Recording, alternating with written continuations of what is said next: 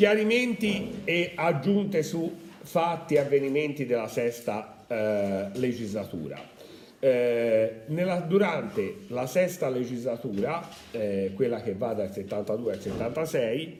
abbiamo eh, proprio a inizio legislatura eh, un fatto estremamente importante, la morte di Gian Giacomo Feltrinelli. Gian Giacomo Feltrinelli era un pollo della famiglia Feltrinelli, che è quella che ha fondato la casa editrice, però lui eh, nella vita ha avuto questa aspirazione di fare il guerrigliero, di fare il rivoluzionario, di mettere a disposizione tutti i fondi che che aveva l'ha fatto, lui ha speso un patrimonio per la rivoluzione e viene trovato eh, su un traliccio dell'Enel che lui probabilmente tentava di far esplodere, a Segrate invece eh, non, non, non, riesce fortunatamente l'operazione e Gian Giacomo Feltrinelli muore, Gian Giacomo Feltrinelli aveva fondato i GAP, i gruppi d'azione partigiana, riprendendo quelli e in qualche modo eh,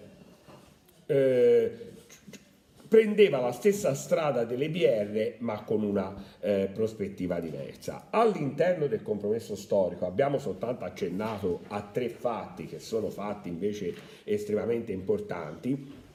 quindi chiariamoli un pochino meglio. Nel 74 abbiamo i decreti delegati della scuola. Io lo capisco e, cioè, è anche inutile in qualche modo mettere il dito d'accusa a voi che quando c'è assemblea prendete, andate via, non capite che dei giovani sono morti per il diritto d'assemblea. Però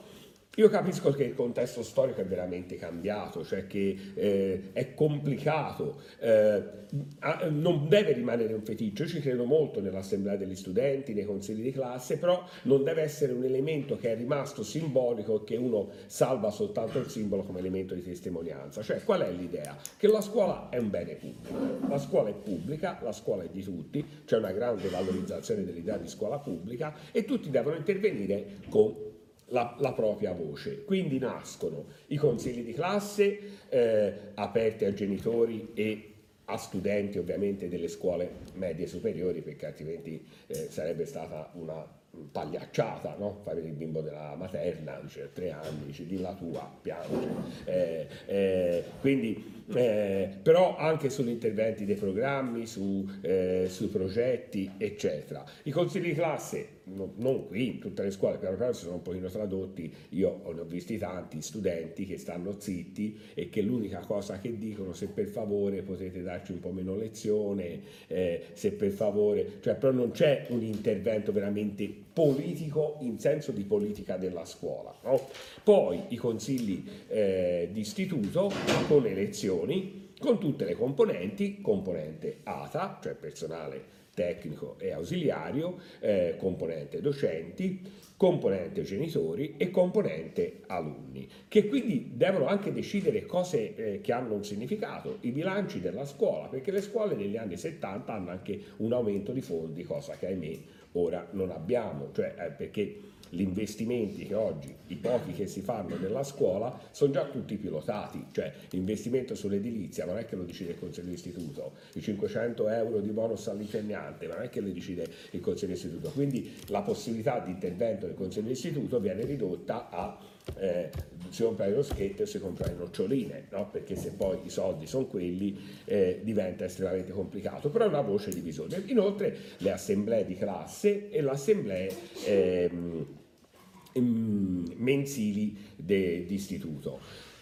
È un'idea anche di educazione, no? cioè di gente che poi andrà nel mondo del lavoro, nel mondo del lavoro dovrà partecipare ad assemblee, dovrà stare attenta ai propri diritti e eh, collaborare. È ovvio che oggi con la riduzione enorme che noi abbiamo del lavoro dipendente, con, la, eh, con l'ultima riforma del lavoro, in pratica lavoro dipendente sindacalizzabile ce n'è pochissimo, senza articolo 18, eh, il danno è arrivato e quindi non si capisce nemmeno più la funzione dell'assemblea, ma il problema non è l'assemblea, il problema è questo contesto storico-culturale. Nel 75 sempre in questo clima di eh, compromesso storico, eh, abbiamo la riorganizzazione delle ASL. Na, cioè, all'epoca si chiamavano USL,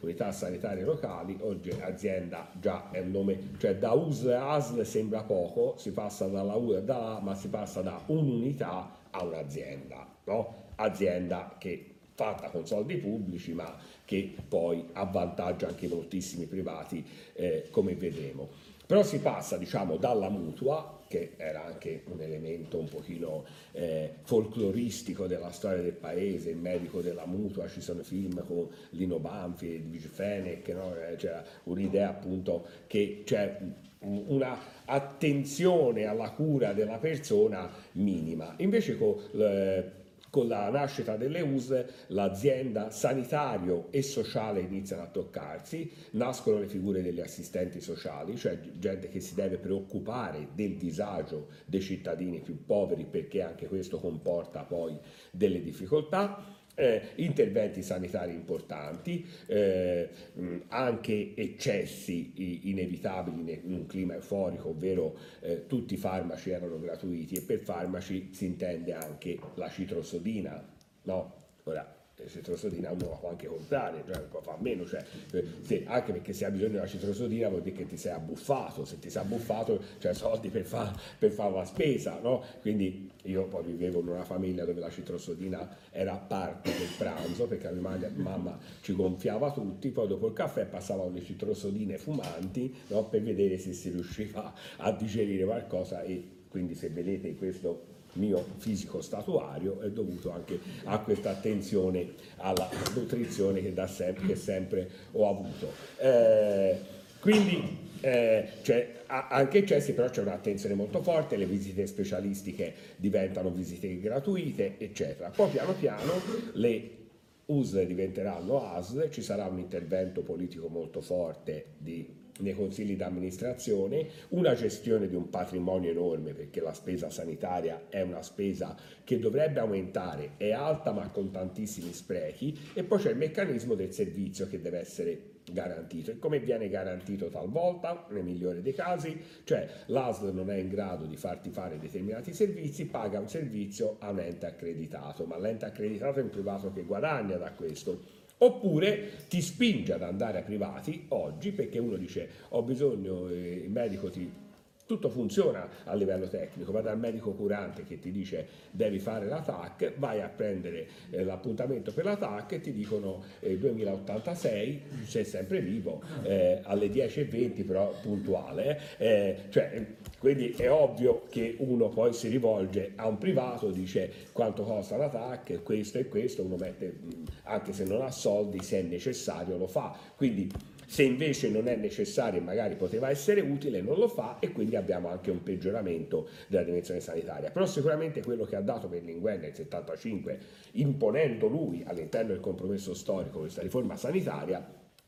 è stato sicuramente importante. Nel 75 abbiamo anche, il, l'abbiamo detto, il diritto di famiglia, eh, nasce il nuovo diritto di famiglia perché mette la parità tra generi, parità tra uomo e donna, eh, parità all'interno del matrimonio, cioè non è la donna che deve eh, sottostare alla volontà del marito, ma eh, è un impegno reciproco quello della convenzione matrimoniale. Io poi gli articoli del codice civile che regolano il matrimonio li conosco benissimo avendo eh, celebrato 89 matrimoni, volevo arrivare a 100, ma poi finito il mandato Consiglio Comunale, mi piaceva molto questa idea, io vi dichiaro marito e moglie, ti dà un'idea di potere totale, poi finisci su canterali di tutte le famiglie, perché fanno la foto con gli sposi, quindi te verrai ricordato nei secoli dei secoli, oppure magari di 89-85 si sono già separati, quindi io eh, no, non, resi- non, sarò più, non resiste eh, la mia foto.